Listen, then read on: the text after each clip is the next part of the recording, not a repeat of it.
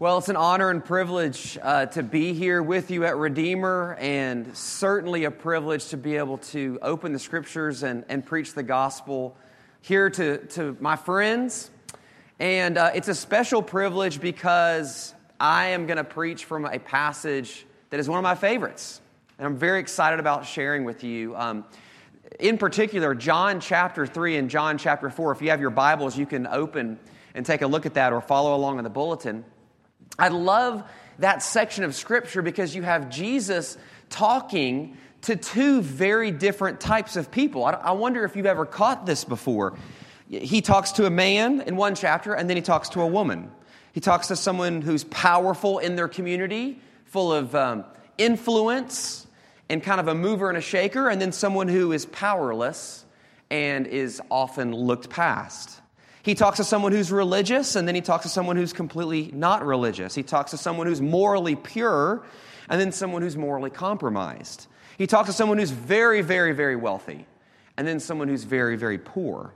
Someone who's very educated, and then one chapter over, someone who is not educated at all.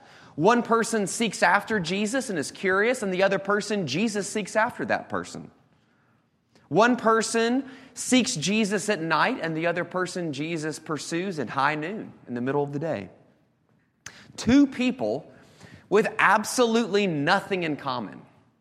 You could not get two more contrasting images and types of people than Nicodemus and the woman in John chapter 4. They have nothing in common, yet one person changes their lives. I wonder if that might help us provide some context as we're coming into worship this morning, wherever you are, whatever your story is, whatever uh, sort of brought you into worship this morning, whether you were excited, you were enthusiastic, or, or you're just struggling, Jesus can meet you exactly where you are. How might this interaction that we're going to have, knowing that Jesus meets all of us where we are, shape how we think about entering and even seeing the kingdom of God. Now, if you haven't been to Redeem, if, if it's been a while since you've been to Redeemer, all summer we've been looking at this topic of what is the kingdom of God. And it's important to remember when Jesus is talking about the kingdom of God, and the Christian church is talking about the kingdom of God, we're not talking about a physical kingdom like the United Kingdom of England. We don't look for Christians to take over a certain uh, particular area of the world right now and sort of take things by force. Unfortunately, we can look at history and see that's how people have interpreted the Bible, but we realize that Jesus says, My kingdom is not of this world. We've also learned this summer that the kingdom is already, but not yet. Jesus is the king. He's reigning and ruling right now. He's present with us, and yet we're still waiting a fuller expression of that reign, even as we're waiting for his second coming in the new heavens and the new earth.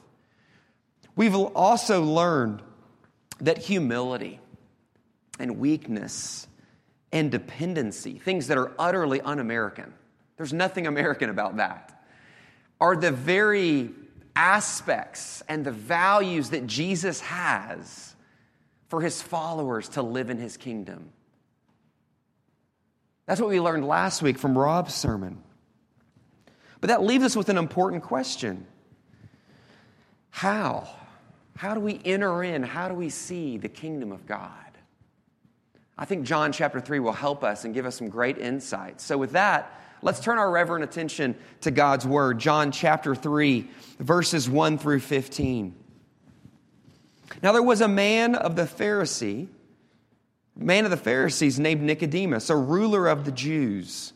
This man came to Jesus by night and said to him, Rabbi, we know that you are a teacher come from God, for no one can do these signs that you do unless God is with him. Jesus answered him, Truly, truly, I say to you, unless one is born again or born above, he cannot see the kingdom of God.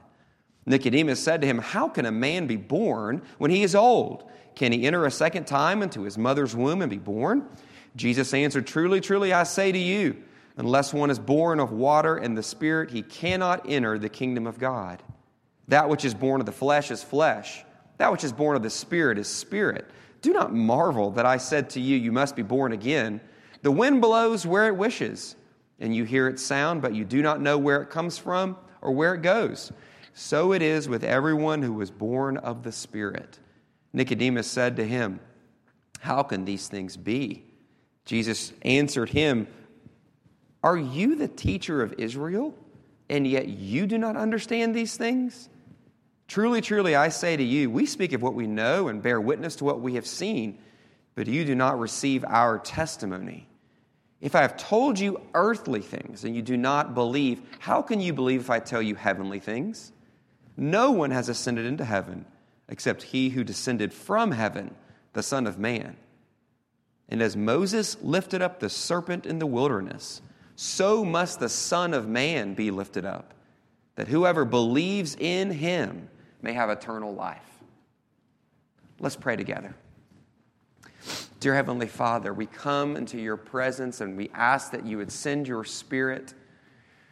We cannot know the things from your scriptures. We cannot know your ways and your words and the life that you value, the priorities that you desire all of us to have by being smart enough or savvy enough. We need your Holy Spirit. We are completely dependent on the Holy Spirit to open our hearts and open our minds and concentrate and to consider who Jesus is and to consider a life in the kingdom of God and investing all of our time and our money and our abilities in that kingdom. We, we will not see that unless your Holy Spirit opens our hearts. Lord, I ask that you would send the Spirit even now. In Jesus' name, amen. Well, I recently turned 40, and a number of my friends uh, took me on a trip to Chicago for my 40th birthday. And one of my friends is really thoughtful, and he said, I've got this very special uh, location that we're going to go to that's just perfect for your birthday. And so we piled into the Uber, and it was a night just like last night. The, the rain was coming down. Uh, we, we wondered if the Uber driver could actually see where he was going on the roads. And, and he drives us to this sort of random part of Chicago, and he lets us off, and he said, Guys, are you sure this is the place? And we look around, and all we saw was, was a wall, a brick wall that was just covered with this beautiful mural.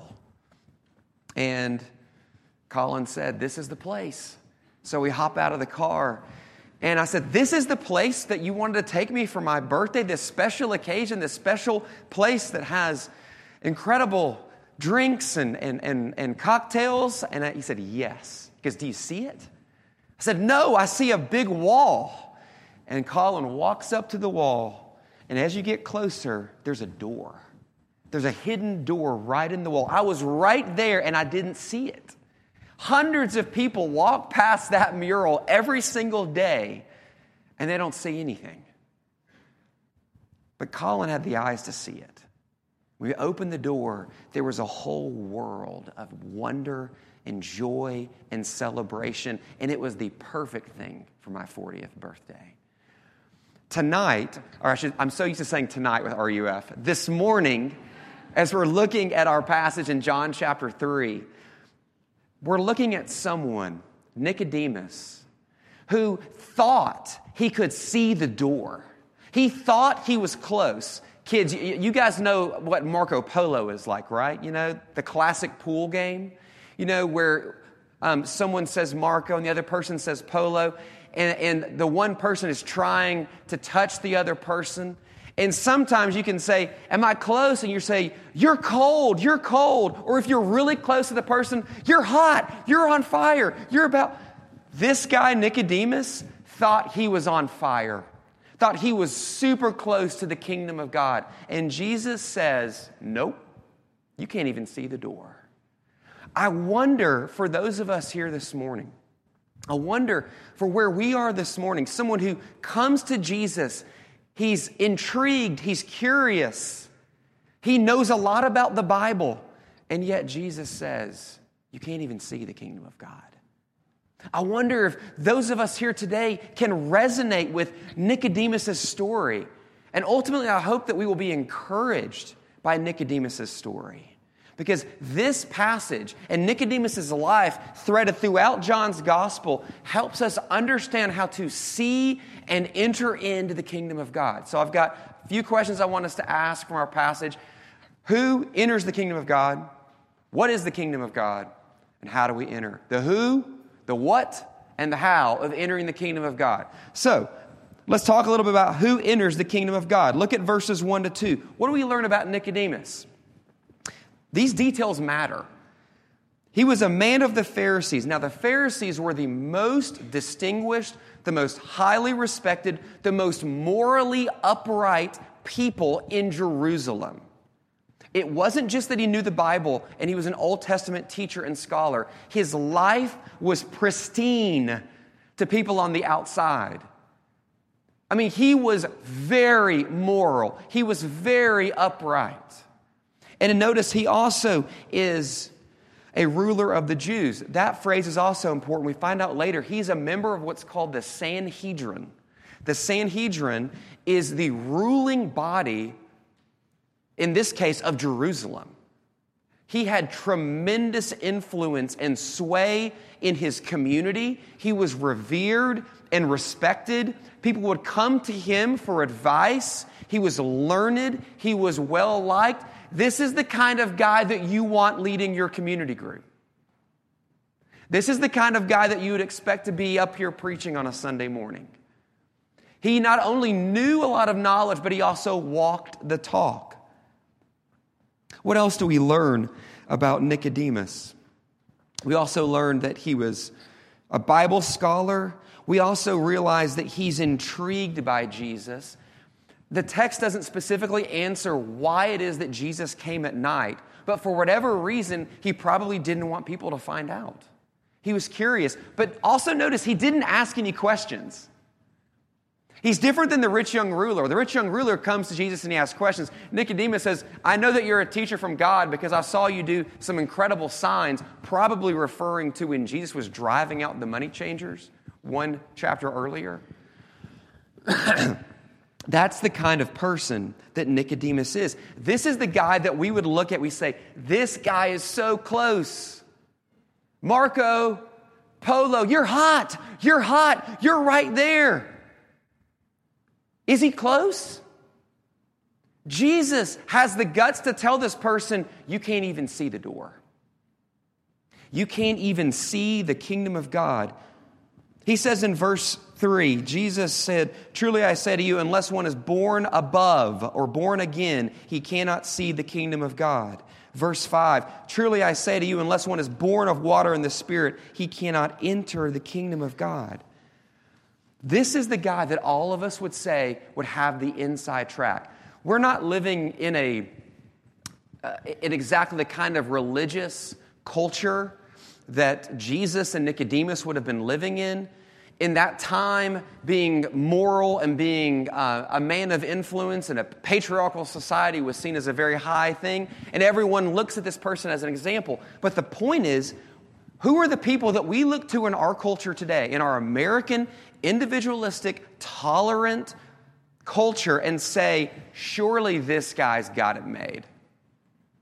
Who are the Nicodemuses in our culture who are perfectly balanced, not too extreme, not too much of a Jesus freak? Who are those people that we look to and we assume those guys are so close or those guys are in? And that we need to see Jesus turning the table, flipping the script, and saying, that person if he is trusting in his own abilities, his own insights, his own background, he can't even see the kingdom. She can't even see the kingdom.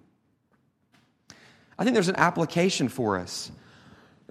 Look at your life. Look at your life. How is the gospel an attack on your assumed qualifications before Jesus? What are the things that you want to hold on to and you want to say, I'm better than that person, or I'm closer to God. I'm more valuable because I have more influence in my community, because I'm well educated, because I have means, because I have a seminary degree, because I'm an elder, because I'm a community group leader, because you, you name it. These are all wonderful things, but just like Nicodemus, those are things that we think we can qualify ourselves before Jesus. And Jesus knows our hearts just like he knows and knew Nicodemus's heart. I think that's a challenge for us. But I think there's also something instructive that I love seeing um, in this interaction and who Jesus moves toward. Jesus makes time in his schedule for drop ins. Nicodemus just dropped by his house one night while Jesus happened to be in Jerusalem. And I think this is a direct attack against our American individualism and our preoccupation with efficiency. And I just wonder if there's something instructive for us as we're thinking about being a church longing for people to enter the kingdom of God. Do you have enough bandwidth in your life where you allow people to drop in and inconvenience your schedule? Do you have an open and outward face toward the people in your neighborhood, the, the people uh, in your offices? Jesus has much to teach us that he makes time for people. Because it takes time, as we're going to see, to enter the kingdom of God. So I want you to notice who Jesus moves toward and who enters the kingdom of God. It's the person who must take Jesus on his own terms. He's not just a teacher, He's so much more, which we're going to find out. That's great, but what does it actually mean to enter the kingdom of God? Well, that's answered in verses 3 to 6. These are pretty familiar verses. I'm going to read them again. Verse 3 Jesus said, Unless one is born again, he cannot see the kingdom of God. Nicodemus said to him, How can a man be born when he is old? Can he enter a second time into his mother's womb and be born? Jesus answered, Truly I say to you, unless one is born of water and the Spirit, he cannot enter the kingdom of God.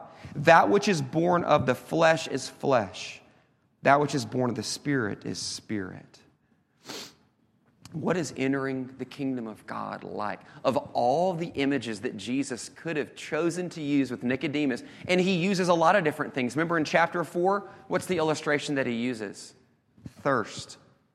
Remember the woman is at a well, and Jesus like thinks on his feet, I'm at a well. I bet she has some thirsts. Here, Jesus uses the image of a labor and delivery room, giving birth of new life. Jesus wants us to understand that entering into the kingdom of God is a new life. Now, I know not all of you have been there, but I have witnessed the birth of two out of the three of my children. And don't worry, I'm not going to go into details. But I'll just say this when I was in that labor and delivery room, it was loud, it was crazy, I felt out of control, it was messy, I felt a yoke of responsibility. I, I, I mean, it was a mixture of emotions. Moms, dads, do you remember what that was like? This sense of there's a new life coming, and that new life is like gonna live at my house, and I've gotta feed that new life, and there's responsibility, and I can't stop this thing from coming. It's coming right now. All of that, that sort of pantheon of images and emotions and feelings that we have and experience, the reality of new life is what Jesus wants us to understand about what it's like to enter the kingdom of God. It's messy. You're out of control. You are completely dependent on someone else. You can't manage it, you can't control it. New life. Now, it's interesting, Jesus uses two different phrases to, to capture this same idea. He says, born from above, and then he also says, born of water and the Spirit. Some of my other friends from other denominations would want to look at this and say, ah, see, this is talking about the necessity of baptism to become a Christian. It says water and the Spirit. Here's why I don't think that's accurate baptism has not been inaugurated yet. Yes, Jesus was baptized and set apart as the Messiah to fulfill all righteousness, but baptism had not yet been instituted. We don't see that till later on, till Jesus calls his disciples to go out into the, to the entire earth teaching and baptizing and making disciples. I think it's more consistent for us to tie in this idea of water and the Spirit with Ezekiel 36, which is the passage that Matt Seipel read earlier, talking about this promise and this pledge that when the Messiah comes, he will bring new birth and new life. This is not like a club that you can sign up for to be a Christian. The old you is completely gone, and there's a new you that is entering into this world. Think about the other passages of Scripture that might come to mind. Earlier in John, in uh, chapter 1, verse 12, but to all who did receive him, who believed in his name, he gave the right to become children of God. 2 Corinthians 5:17 If anyone is in Christ, he is a new creation. The old has passed, the new has come. Even 1 Corinthians 2:14 lets us know the dire condition of all of humanity apart from this new life. The natural person does not accept the things of the Spirit of God, for they are folly to him. He is not able to understand them because they are spiritually discerned. We need new life. Nicodemus, he was a Pharisee. He knew the Bible. He was moral. And yet he had not received new life. Listen to what C.S. Lewis says in his classic work, Mere Christianity, about the necessity and the need for this new life. Christ says, it's on the bulletin, by the way. Christ says, Give me all. I don't want so much of your time and so much of your money and so much of your work. I want you. I have not come to torment your natural self, but to kill it. No half measures are any good. Hand over the whole natural self, all the desires which you think innocent, as well as the ones you think wicked, the whole outfit. I will give you a new self instead. In fact, I will give you myself. My own will shall become yours. What does it mean to enter the kingdom of God? Jesus gives this illustration of new life, of new birth, birth from above. Do you see yourself this morning as a follower of Jesus as completely helpless, completely hopeless, utterly weak unless God does something in your life? Friends, that is the nature of what it means to be in the kingdom of God. My friends here this morning who are considering Jesus, sort of like Nicodemus was, I want to be honest with you. Until you are at a place where you are saying, I am weak, I am hopeless, I am helpless, I have nowhere to run, no more crutches to lean on my money, my business, my family name, my religious conduct. Until you are at the end of all of those ropes, Jesus will be nothing more than a teacher for you. Jesus will be a nice addition, a nice window treatment to your life. But like C.S. Lewis says, Jesus came to kill the natural self and to make us alive, to actually see the world with new eyes and new hope and new joy. But I think there's also another example of something instructive about Jesus' movement toward Nicodemus. Nicodemus met, or excuse me, Jesus met Nicodemus where he was. He used a story, he used a biblical reference that Nicodemus would have been familiar with. Just like in the first point, Jesus had bandwidth and time in his schedule for people. When Jesus actually met with that person, he actually met that person using language and illustrations and knowledge that would have been very familiar to that person. I wonder if there's something for us as we're working with our own children as, as you're getting to know friends of yours that don't know Jesus or maybe don't have any knowledge of the Bible or do have a knowledge of the Bible, are we able to contextualize and communicate the gospel clearly in an intriguing and, and um, provocative way and faithful to the scriptures, knowing our audience inside and out? Do we know how to do that? Uh, so we notice who Jesus moves toward. We know also what it is about entering the kingdom of God. But how do we enter? I mean, here's another question Did you give birth to yourself? I'm not trying to be snarky, but we didn't birth ourselves. Someone else had to carry us. We are completely passive. There's nothing that we can do to commend ourselves. We did not contribute, I did not contribute anything to my birth except a whole lot of pain for my mother. We didn't contribute anything. And if that doesn't offend you at some level, I'm afraid that you're not hearing Jesus' words clearly. Because Nicodemus would have been offended.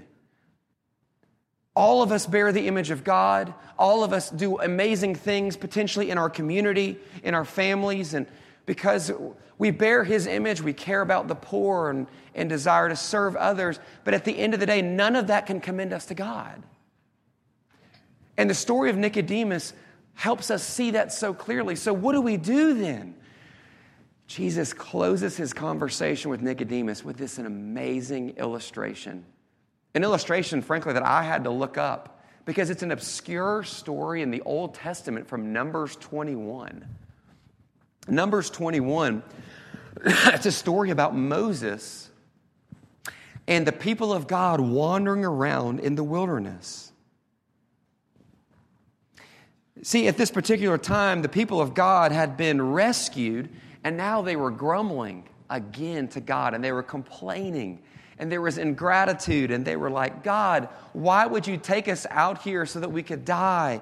You don't really care about us, you don't really trust us. And so, you know what God does? He judges his people.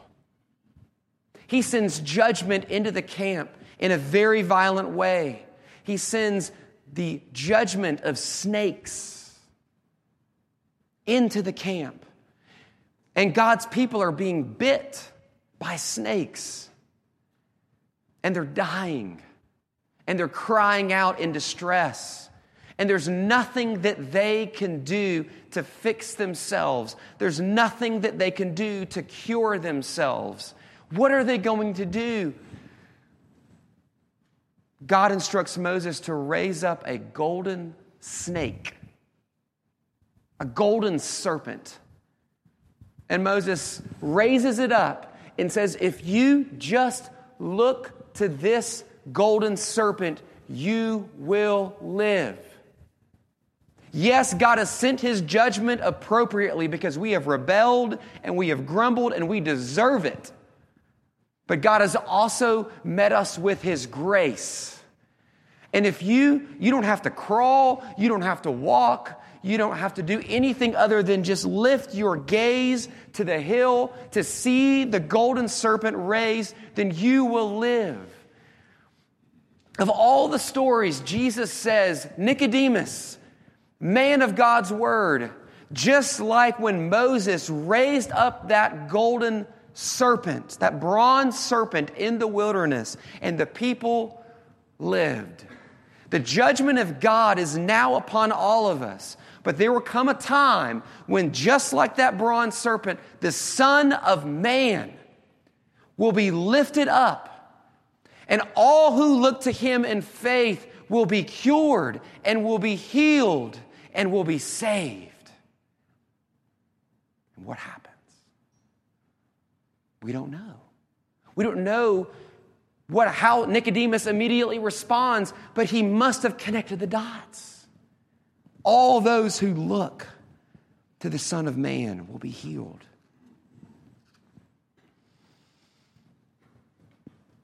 Jesus is saying that that serpent from Numbers 21 is a sign pointing to the cross of Jesus. But it's only when we realize that we are dying and that we have no spiritual life and we have nowhere to turn that we will fix our gaze. In the words of this, the song that we just sang earlier, look to Jesus. Look to Jesus. Mercy flows through him alone? Are you looking to the Son of Man who was lifted up?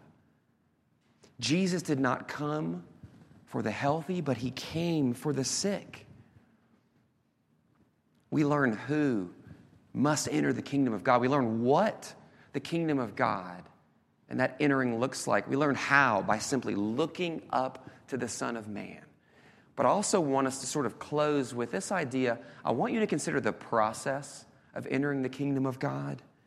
Because we don't know what happens to Nicodemus. In John 3, he hears, He hears the amazing words, For God so loved the world, John 3 16, and he scurries off into the night. And we don't hear. Did he get it? Did he connect the dots with the, the bronze serpent and the cross of Christ? You know, we see Nicodemus again in John chapter 7. And this time he's with his Sanhedrin, the, uh, the Jewish rulers of his day, and they're all giving Jesus a hard time. And they, here are the words right here in John 7 47. The Pharisees answered them, Have you also been deceived? Have any of the authorities or the Pharisees believed in Jesus?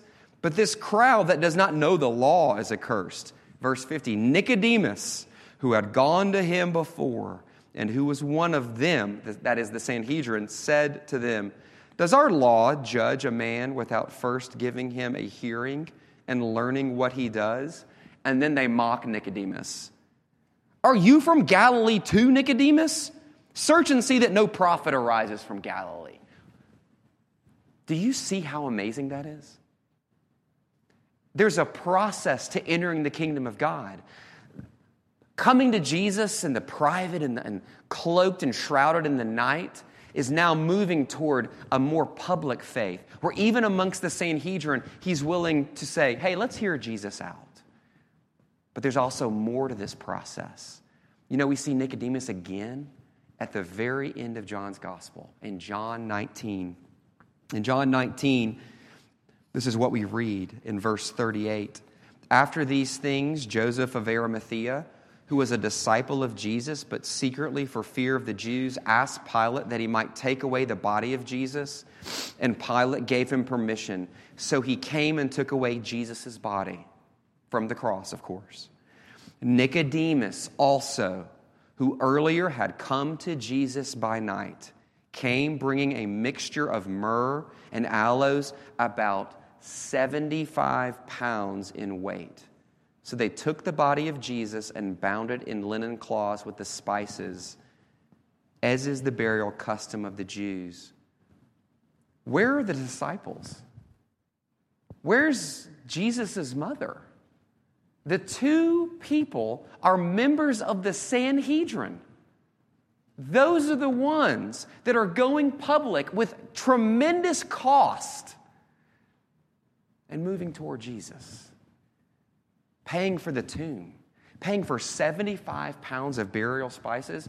I learned that if you were a normal Joe like any of us, you're doing good if someone's willing to spend one pound of burial spices on your body. If you're a, a, uh, a well known philosopher or teacher or rabbi, you're looking at maybe 40 pounds. 75 pounds is what Nicodemus provides for his Lord and his Savior and his King. What would cause Nicodemus to be so generous, to be so over the top, to be so lavish, to bring his faith out of darkness and into the light, to publicly align himself with Jesus, to even be rejected by the Sanhedrin? And to spend all this money on Jesus, what had gotten a hold of him? Why would he do this? Remember that Numbers 21 illustration. And as Moses lifted up the serpent in the wilderness, so must the Son of Man be lifted up, that whoever believes in him may have eternal life. At the cross, Nicodemus saw the Son of Man lifted up, and it all clicked. Oh, the judgment of God should have fallen on me. I deserve the judgment of God. And instead, it's falling on the Son of Man. And now I receive life and healing just like those people in Numbers 21 received life and healing by simply looking to the serpent. You see, Nicodemus saw a new king he saw a new kingdom, not a kingdom that was on earth, that was involve, involving the Jews, taking Israel over again and kicking out the infidels and getting rid of all the Gentiles, which was the expectation, but a kingdom of grace and forgiveness and new life and joy and radical generosity that the world would look at and say, How can you spend 75 pounds on this obscure Jewish rabbi from backwater Nazareth, from Galilee? Has anything good ever come out of Nazareth? Nicodemus had met, had seen, and entered the kingdom of God. A couple of years ago, I had a chance to bring our college students, our RUF group, to Athens, Greece on our mission trip. And at the end of the week, or at the beginning of the week, we always like to go to the Acropolis, which is very windy. Um, and that's where the Parthenon is and all these beautiful Greek ruins. I'm sure you've seen pictures. And we love to stand up there because you get beautiful views of the city. But the problem is, it is very, very windy. And I wish that I could put, put the picture up to show this to you, but our entire team is standing up and we're smiling, and you basically can't see anyone's faces because if, if the girl next to you, if her hair is not covering her face, then it's blowing this way and covering the face of the person next to you. And it was just so intense. You didn't know where the wind was coming from, but you clearly could see the results.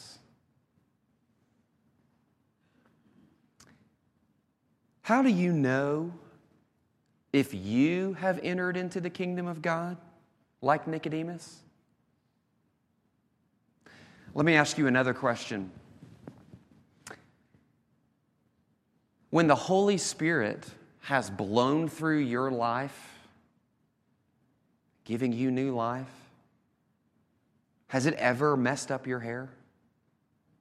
I mean, has it really changed your life? And how you view your marriage and your kids and your family and your community. Because Jesus is saying to Nicodemus, You're a teacher of the law, you should get this. But just like you can't control the wind, you can't control me, but you know that the wind has affected something when you see the results. Are you willing this morning to be honest and say, Justin, I feel like I'm Nicodemus. I know the story. I, am Mr. PCA or Mrs. PCA person. But honestly, to use your metaphor, I don't know that, that the wind has really blown my hair back very much as it relates to the gospel. Are you willing to acknowledge maybe this morning might be the day that you enter the kingdom of God? That, like Nicodemus, you have all the learning, but you couldn't find the door.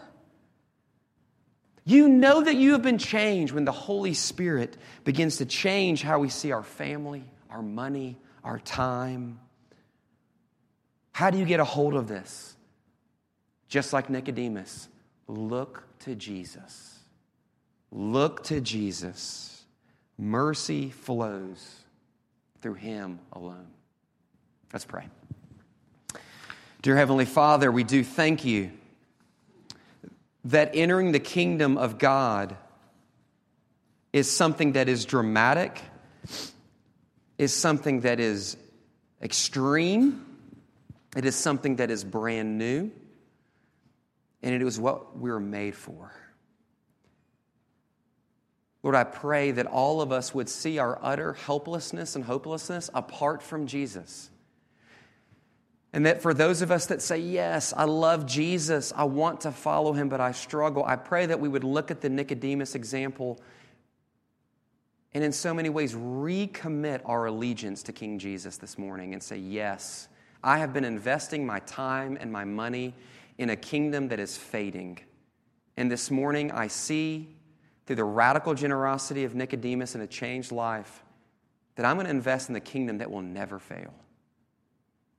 Lord, we pray all this in Jesus' name. Amen.